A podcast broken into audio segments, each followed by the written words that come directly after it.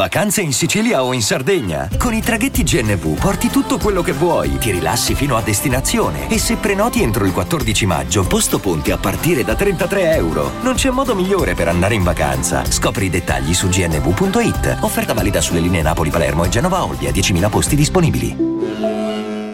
Che cosa significa terraformare un pianeta?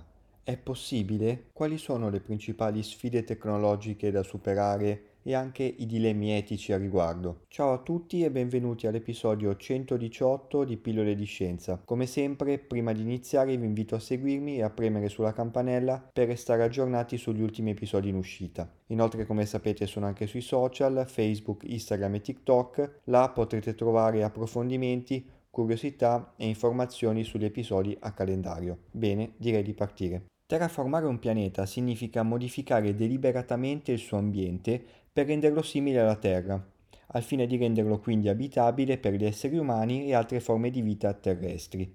Questa idea è spesso esplorata in ambito di fantascienza e astrobiologia, ma al momento attuale non esistono tecnologie che consentano di terraformare un intero pianeta. Per arrivare a questo risultato incredibile, se ci pensate, bisogna apportare parecchie modifiche al pianeta scelto per questa pratica. Ad esempio bisognerà quasi certamente modificare la sua temperatura. Molte volte infatti questi pianeti sono o troppo freddi o troppo caldi rispetto a ciò che serve a noi.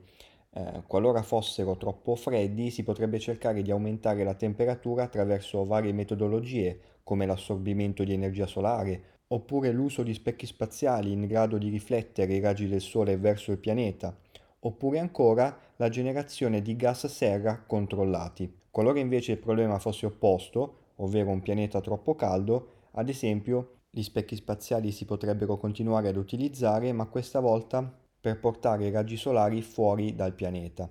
Si badi bene, ho parlato di raggi solari. Questo vale per pianeti del Sistema Solare ovviamente. Qualora invece la terraformazione coinvolgesse un pianeta esterno al nostro sistema solare, avremo a che fare con la stella o le stelle che fanno parte di questo nuovo sistema planetario. Un secondo aspetto che sicuramente ha legami molto forti con la temperatura è la generazione di un'atmosfera. Infatti per creare un ambiente abitabile eh, ci vuole una composizione atmosferica simile a quella della Terra, questo potrebbe comportare l'introduzione di gas come l'ossigeno e l'azoto, oltre al controllo delle concentrazioni dei gas serra. Per quanto riguarda l'ossigeno, è molto indicativo un aspetto, l'equilibrio che ci permette di vivere è molto flebile. Infatti, nella nostra atmosfera, l'ossigeno ricopre circa il 21% di tutti i gas presenti. Scendendo anche di poco, intorno al 17%, la vita per noi sulla Terra sarebbe impossibile. Quindi questo vi fa capire quanto è complesso terraformare un pianeta, perché non basta raggiungere una certa condizione, come ad esempio una concentrazione d'ossigeno del 21%, bisogna poi mantenerla nel tempo e questo è molto complicato. Continuando la nostra carrellata, un pianeta simil Terra che si rispetti deve contenere dell'acqua, infatti è fondamentale come sappiamo per la vita, quantomeno come la conosciamo noi qualora ci fosse la necessità di aggiungerne, non è mica banale. Ad esempio, una soluzione potrebbe essere quella di provocare delle precipitazioni ingenti, ma come potrete immaginare la strada per arrivare a un eventuale risultato di questo tipo è molto in salita e non disponiamo al momento di una tecnologia per fare qualcosa del genere. Un quarto punto, che va a braccetto un po' col discorso sulla conservazione di determinate condizioni detto prima, riguarda la creazione di un suolo fertile Infatti, la presenza di un elemento di questo tipo è essenziale per la crescita delle piante e di conseguenza per la creazione di un ecosistema. Detto ciò, per arrivare a tutto questo, le sfide, come anticipato, sono enormi. Pensate soltanto alle scale temporali.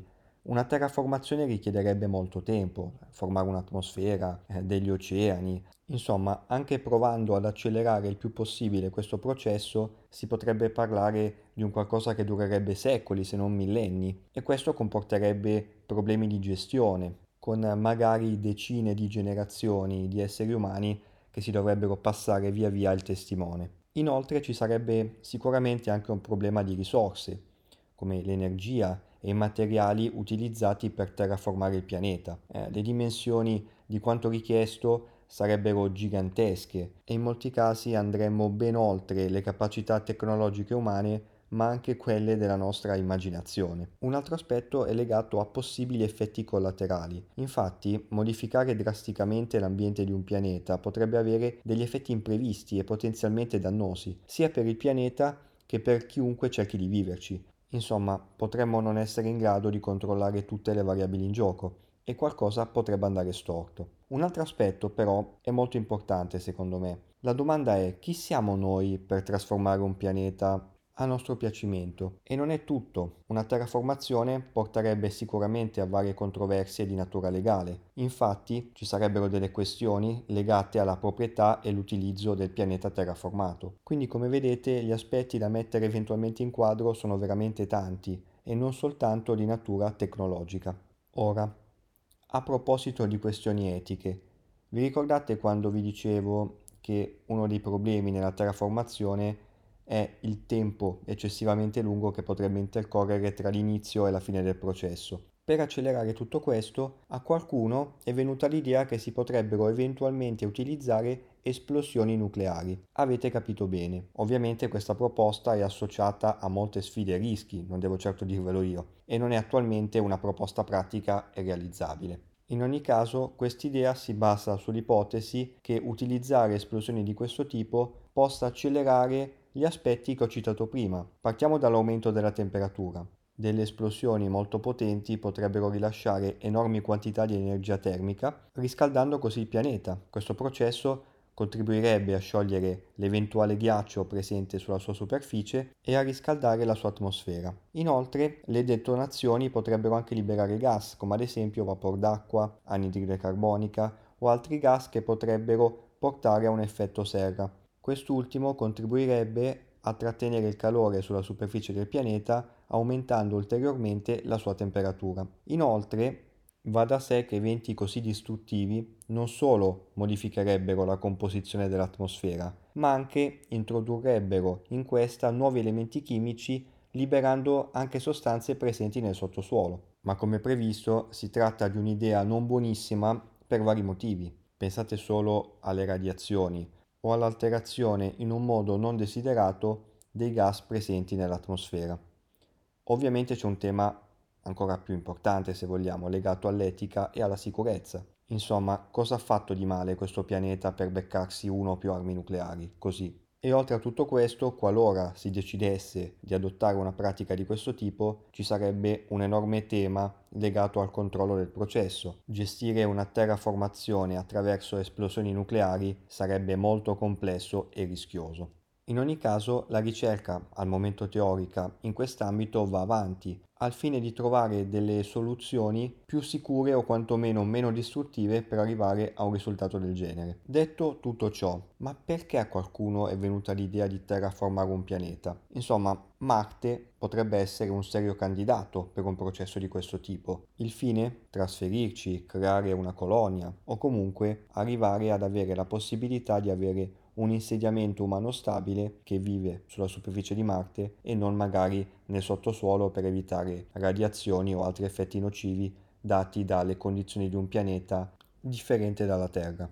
A proposito di quest'ultima affermazione, dovete comunque sapere che in passato la stragrande maggioranza degli studiosi è convinta che Marte fosse in realtà molto simile al nostro pianeta. Sempre secondo questa corrente di pensiero, il pianeta avrebbe poi vissuto un'evoluzione delle sue caratteristiche che lo avrebbero portato a diventare quello che è oggi. Questo suo passato è un'informazione molto importante per un'eventuale terraformazione, perché significa che il pianeta ha il potenziale per arrivare ad essere come la Terra.